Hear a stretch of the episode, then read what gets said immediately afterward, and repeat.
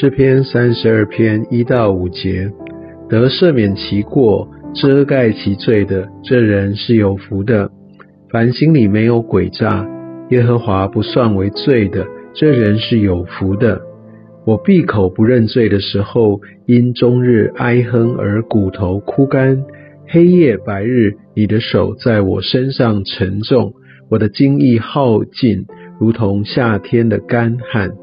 我向你陈明我的罪，不隐瞒我的恶。我说我要向耶和华承认我的过犯，你就赦免我的罪恶。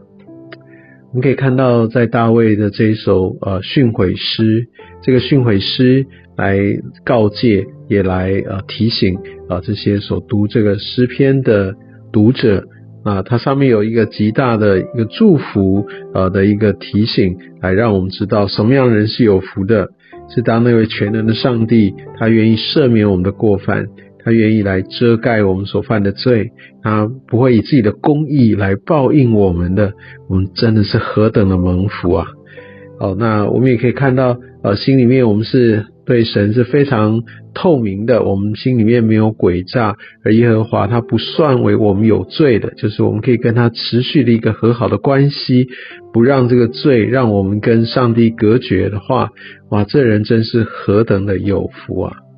但是我们可以直到，当我愿意。呃，来认罪的时候，这样的一个祝福对比的就是第三节，我闭口不认罪的时候，我就自己要来做主，我就自己要去扛，我就自己想要用自己的方式来解决，自己想要来让自己被释放出来。但就像第三节所说，我闭口不认罪的时候，我就因终日哀哼而骨头枯干，在灵命当中的这个枯竭。哦，这个非常需要透过认罪来得到一个真正的解决，要不然呢，不管是日是夜，哦，好像上帝当他就把他这些的很重要的提醒来放在我们身上的时候，他让我们去知罪来回转。那我如果都不回应，其实我们的身会越来越沉重，这个罪的重担会让我越来越呃喘不过气来。那时候甚至会耗尽到一个地步，好像夏天的干旱。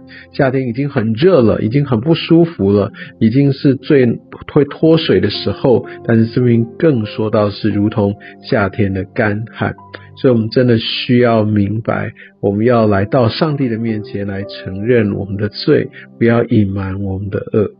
其实，我们不会因为呃，我就隐瞒我所犯的，然后我自己就会变好。往往真正能够来回转的是，我必须来面对、来承认我的罪，乃至于我可以让上帝在我的生命当中来动工、来修剪、来恢复。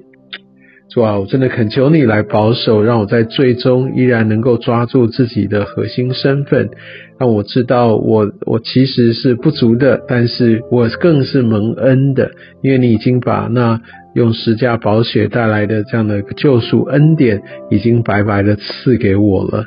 求你帮助我有柔软的心，也能够敏锐，让我不要成为一个。闭口不认罪的人，主啊，我要来紧紧的来抓住你，走在你为我预备这样真理荣耀的道路上。